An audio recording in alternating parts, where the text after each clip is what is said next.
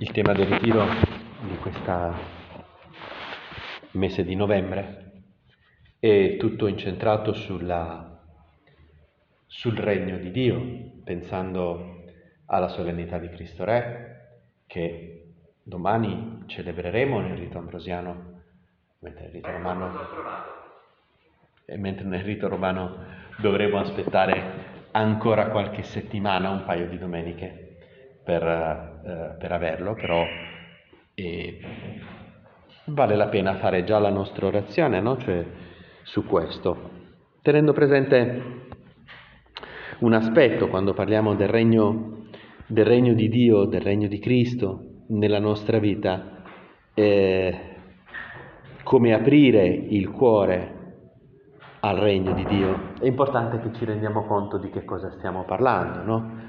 Che cosa vuol dire il regno di Dio? Eh, il regno eh, ha due accezioni, la parola regno in italiano che eh, si dicono con la stessa parola, però nel, in altre lingue come il francese, come l'inglese invece questo senso, la parola cambia, cambiando il senso, no? si può dire il regno come l'estensione geografica su cui si estende il potere di un re, per esempio il Regno di Francia, e regno in cui invece si intende il tempo no? durante il quale un certo re esercita la sua regalità. No? Quando si dice sotto il regno di Vittorio Emanuele II, no? ma questo evidentemente in, appunto, in francese c'è due eh, parole per dire royaume, che è il regno nel primo senso del regno di Francia, regno, che invece è il senso del, sotto il regno di, di, appunto, di, di Vittorio Emanuele II, come kingdom and reign in inglese. Quando parliamo del regno di Cristo non stiamo, non stiamo pensando ad un'estensione geografica, ma stiamo pensando proprio alla seconda accezione, cioè alla venuta, la venuta del regno di Cristo è la venuta del tempo, dell'ora, del kairos, del momento in cui il Signore torna a regnare. E aprire il cuore al regno di Cristo vuol dire proprio questo, cioè eh, fare spazio alla sua regalità nel nostro cuore, alla regalità di un Dio che ha assunto, che non ha considerato un tesoro geloso la sua uguaglianza con Dio ma ha assunto la forma di servo, come dice San Paolo ai Filippesi. E questa regalità di Gesù nel nostro cuore non implica una sottomissione nel senso eh, appunto brutto della parola, ma di un'amicizia. È la storia della nostra amicizia con Lui. Quindi aprire il cuore al regno di Cristo vuol dire di fatto aprire il cuore alla, alla nostra amicizia con Gesù, al fatto che Lui, tu Signore, diventi importante nella mia vita, che sei al centro della mia esistenza. Ma per parlare del Regno dei Cieli, proprio perché si tratta di una nozione complessa, misteriosa, vale la pena riandare al tredicesimo capitolo di San Matteo, dove Gesù eh, racconta ben sette parabole, tutte che hanno a che fare con il regno, diciamo la maggior parte delle quali, cioè tutte eccetto la prima, e inizia con l'espressione il regno dei cieli è simile o si può paragonare. Allora appunto volendo fare la nostra orazione, capire Signore come questa, com'è che possiamo lasciarti entrare nella nostra vita, quali sono le cose di cui dobbiamo stare attenti, quali sono, le, quali sono le dinamiche di questa amicizia nostra con te, e vale la pena no? riprendere in mano queste parabole. La prima di queste parabole è quella del seminatore, no? Mm Ecco il seminatore uscì a seminare. Mentre seminava, una parte cadde lungo la strada, vennero gli uccelli e la mangiarono. Un'altra parte cadde sul terreno sassoso, dove non c'era molta terra. Germogliò subito perché il terreno non era profondo, ma quando spuntò il sole fu bruciata e non avendo radici seccò. Un'altra parte cadde sui rovi e i rovi crebbero e la soffocarono. Un'altra parte cadde sul terreno buono e diede frutto il cento, il sessanta e il trento per uno. Chi ha orecchi, ascolti. E è una parabola importante. Nella versione eh, di San Marco di questo episodio Gesù dice una frase importante, dice, no? dopo aver raccontato la parabola, eh, allora quando furono da soli, quelli che erano intorno a lui, insieme ai dodici, lo interrogavano sulle parabole. No? Ed essi e disse loro, non capite questa parabola, quella del seminatore appunto, come potrete comprendere tutte le parabole? Tu, Signore, dai a questa parabola un'importanza speciale. È come se fosse la parabola sulle parabole, come se appunto questa parabola mettesse in evidenza come la parola di Dio scende nei nostri cuori, come porta frutto, come questa amicizia nasce e si sviluppa nel nostro cuore. E tu Gesù dici che no? Mm, ci sono quattro possibilità. Mm? Quattro possibilità. Mm, possiamo pensare che forse siano un po' tutte quelle che possono succedere, no? Innanzitutto chi il seminatore esce a seminare e eh, il seminatore è chiaramente Gesù, che semina nei nostri cuori. Cioè, considerando che stiamo parlando del regno, è tu, Signore, che prendi sempre l'iniziativa. È tu che offri a noi la tua amicizia attraverso le persone, attraverso i sacramenti. Sei tu che, no, molte, cioè è interessante ricordarsi questo, cioè che nell'omelia di eh, di Gesù che passa sul Corpus Domini, che parla del mistero dell'Eucaristia, San José Maria eh, parte con la parabola del seminatore. Dice l'Eucaristia è quel seme che il seminatore divino ha seminato nei cuori di tutti gli uomini. E questo seme appunto può avere delle vicende diverse è l'offerta di amicizia, è Dio che dice a ciascuno di noi io preferisco morire piuttosto che non averti, io sono disposto a morire purché tu mi possa stare vicino, vale la pena morire per te. Questa è la grande offerta di amicizia che Gesù fa ad ognuno di noi. Questo è il seme che viene seminato, questo seme impregnato dell'amore di Gesù, impregnato del suo sangue. E questo seme ha appunto quattro possibili vicende. La prima, mentre seminava, una parte cadde lungo la strada. Vennero gli uccelli e la mangiarono.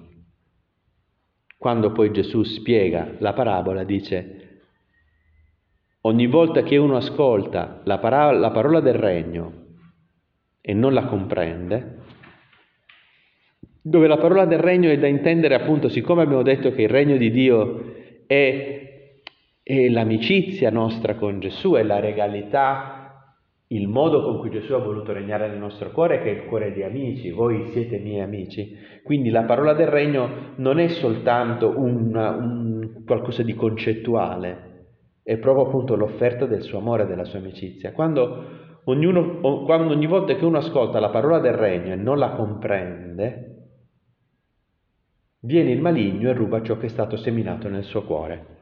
Questo è il seme seminato lungo la strada. Può succedere, Signore, che l'offerta di amicizia che tu ci fai, questo seme infuocato che tu metti nel nostro cuore con l'Eucarestia, non sia compreso che io, Signore, eh, guardo a quello che tu hai fatto per me e penso che, che Dio non è, non è possibile che sia così buono. Molte volte la mancanza di comprensione nasce, Signore, dal fatto che noi stentiamo a credere che Dio possa amarci così tanto. E allora ci chiudiamo, ci irrigidiamo, perché la strada, perciò Gesù prende questo paragone. Quando pensiamo alla strada dobbiamo pensare che la, soltanto le strade romane erano lastricate a quei tempi. Tutte le altre strade erano in terra battuta, cioè era terra dura terra pestata e quindi dura, compatta, dove il seme non riesce ad entrare, cioè rimane in superficie, rimane sulla crosta dura, calpestata dagli uomini, dalle, dagli animali, dalle ruote dei carri, non riesce ad arrivare il seme alla parte di terra che è ancora ricca, che è umida, che è ancora ricca di nutrimento, no? Rimane lì, che cos'è che ci fa indurire il cuore? Molte volte, Signore, è proprio il pensare, il fatto di non riuscire a credere alla misericordia di Dio. Non pensare possibile che Dio possa essere così misericordioso. E allora quell'offerta di amicizia che tu ci fai non viene compresa. Allora viene il maligno e ruba ciò che è stato seminato. E, e appunto, cioè, e, e, non riusciamo a cogliere quello che è il senso della tua regalità, perché tu vuoi regnare nel nostro cuore tramite l'amore.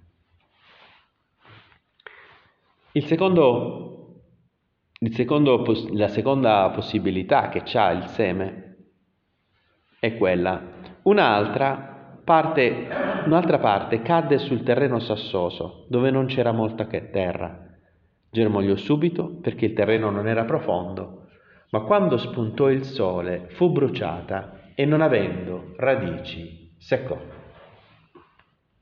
Gesù spiega questa parabola, diceva quello che è stato seminato sul terreno sassoso è colui che ascolta la parola e l'accoglie subito con gioia, ma non ha in sé radici ed è incostante, sicché appena giunge una tribolazione, una persecuzione a causa della parola, egli subito viene meno. È interessante questo.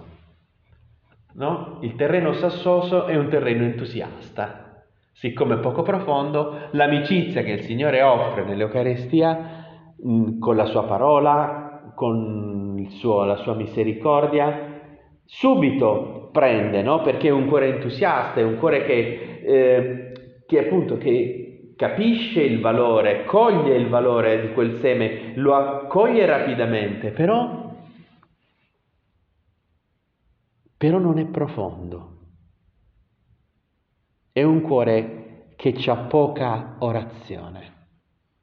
È un cuore che non si alimenta come dovrebbe del Vangelo. È un cuore che non lascia spazio a questa contemplazione, a questo stare con Gesù. E allora che cosa succede? Che mette radici. Però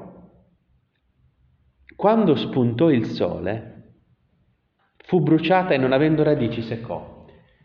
Spunta il sole, che dovrebbe essere quello che fa crescere la pianta. E guarda, è molto interessante questa, questa parabola, no? perché dice spunta il sole che è proprio quello che dovrebbe essere il responsabile della crescita della pianta. No? Se non c'è il sole la pianta non cresce.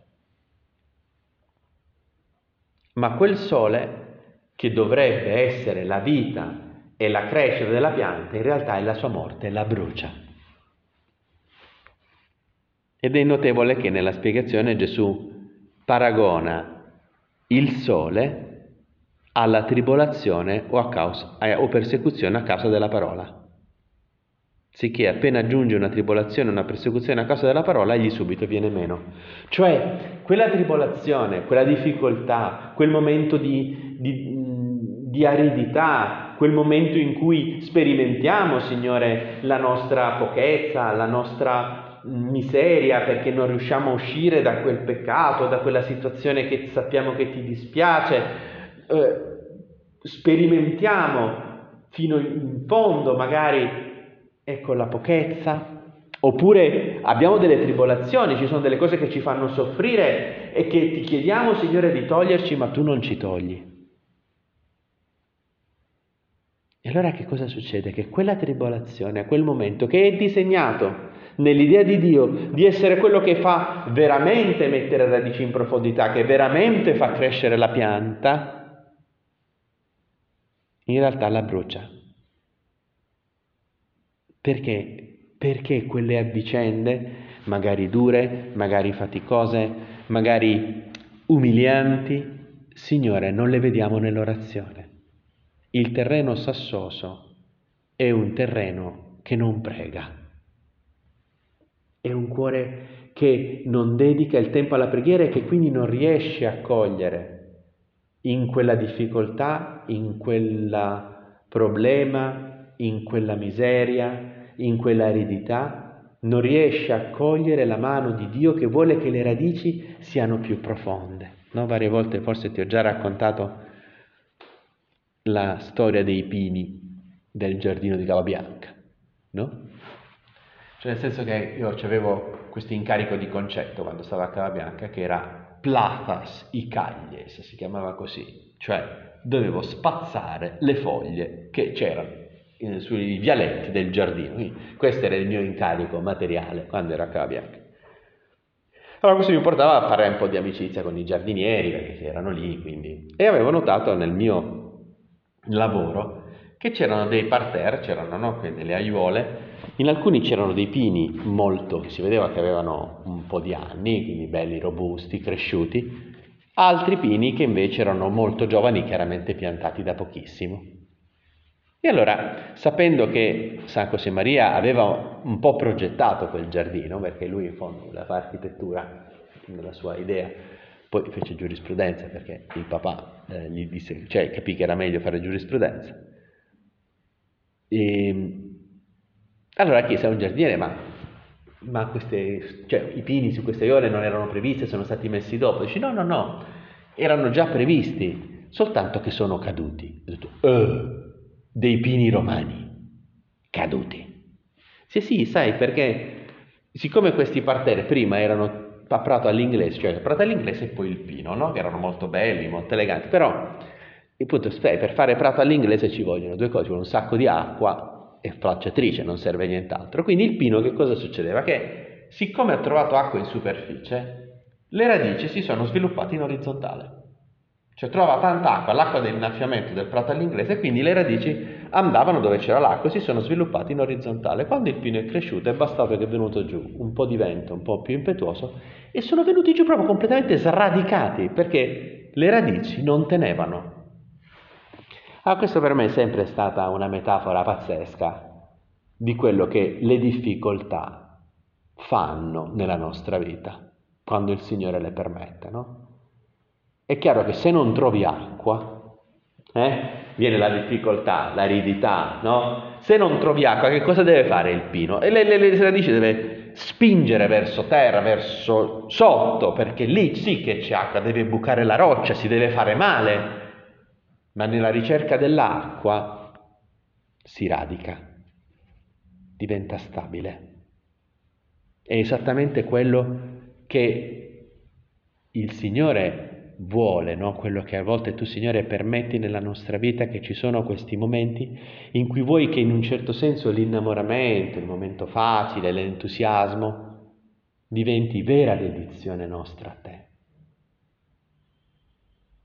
E per questo a volte dobbiamo saperci spellare le radici per andare a cercare l'acqua nelle profondità. Non magari facile, dobbiamo mettere in campo anche quello che è il sacrificio, la mortificazione, il fatto di continuare, Signore, a cercare, perché facendo così ci radichiamo, diventiamo stabili. Le tribolazioni sono il sole. Le tribolazioni sono il sole che fa crescere. Però ripeto, solo in un terreno profondo, reso profondo dalla preghiera, siamo in grado di accorgercene. Fratello mio, non c'è niente che succeda che non sia una chiamata all'amore. Tutto ciò che succede, Dio perlomeno lo permette e se lo permette vuol dire che c'è un segreto di amore, vuol dire che quella cosa ci può servire. A volte, ripeto, in maniera misteriosa o faticosa, ma ci può servire. Questa è la grande speranza del cristiano, né morte né vita, né angeli né principati, né presente né avvenire, né potenze né altezze né profondità, né alcun'altra creatura potrà mai separarci dall'amore di Dio che in Cristo Gesù nostro Signore. Nulla, nulla, nulla. Però perché questo cali nella nostra vita abbiamo bisogno di avere terreno di orazione. Terreno di orazione dove le radici possano affondare e stabilizzare. Un'altra parte cadde sui rovi e i rovi crebbero e la soffocarono. Attenzione, il terreno dei rovi, il terreno delle spine, è terreno buono, terreno che ha nutrimento, perché se no non crescerebbero manco le spine. E le spine, per quanto siano piante antipatiche però sono piante, quindi hanno bisogno di, di nutrimento, hanno bisogno no? di nutrirsi. Se il terreno fosse totalmente, no? cioè tu vai nel deserto, no? nel deserto di Giuda che è totalmente pelato, non ci sono neanche spine, c'è niente, c'è, c'è pura roccia, non c'è niente, niente. Di per sé il terreno dei rovi è terreno che avrebbe il nutrimento e avrebbe anche la profondità, perché se no così come non affondano radici quelle del seme, non affonda radici manco le, le, le spine morirebbero subito. Quindi è un terreno che sarebbe ben predisposto, però è un terreno che ha permesso a ciò che non è Dio a ciò che non è l'amore di Dio di prosperare.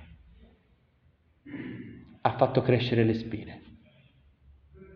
Ha fatto cioè quelli che sono i talenti, Signore, la profondità che tu ci hai dato, quello che è eh, l'intelligenza, abbiamo, l'abbiamo impiegata per far crescere spine. Cioè, mm, in un certo senso, per farci i fatti nostri, non per metterli a servizio della comunione con gli altri, della nostra relazione con Dio. Abbiamo fatto alimentare dal terreno del nostro cuore, dei nostri talenti, cose che, che non ci nutrono, perché le spine non nutrono, che magari sono vistose, che magari fanno scena, ma che non nutrono davvero. Questo è quando impieghiamo appunto le nostre risorse affettive, interiori, in cose che, Signore, che non nutrono il seme, ma lo soffocano. Ma lo soffocano. E impediscono al seme dell'amicizia con Gesù di mettere radici. In fondo c'è un modo molto bello anche questo dei rovi, no? di intendere un, un, un, cuore che è puro nel senso che appunto che non lascia, che non si perde, ne, lo dicevamo l'altro giorno, no? cioè eh, puro in greco si dice catharoi, i puri sono i catharoi, eh? i catari, no? i famosi catari deriva da quello. Mm, e cataireo in greco no? è un composto di aireo che vuol dire tagliare Cataireo vuol dire potare.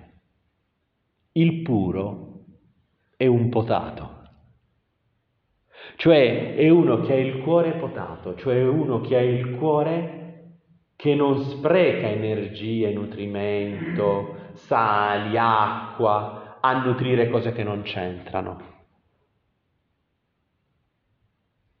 ma che sa, no, così come quando si pota una pianta, si tagliano i rami che magari darebbero dei frutti brutti in modo tale che la pianta si concentri su quei rami che poi daranno, proprio perché la pianta concentra tutta la linfa lì, potranno dare eh, dei frutti bellissimi.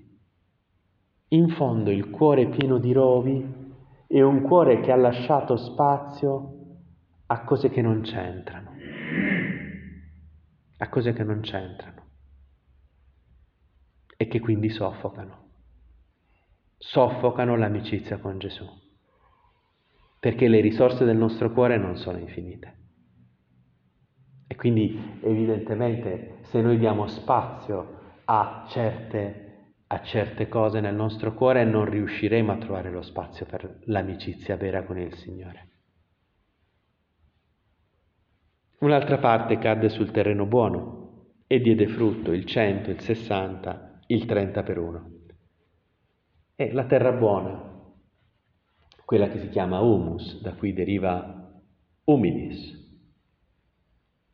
cioè il terreno buono è un terreno umile, è un terreno che è solo terra, che non vuole essere altre cose, che non è che per farsi vedere far crescere le spine. È una terra che sa di essere terra, che non si indurisce, che sa credere, diciamo, a quella che è l'amore di Dio e non diventa dura come la strada.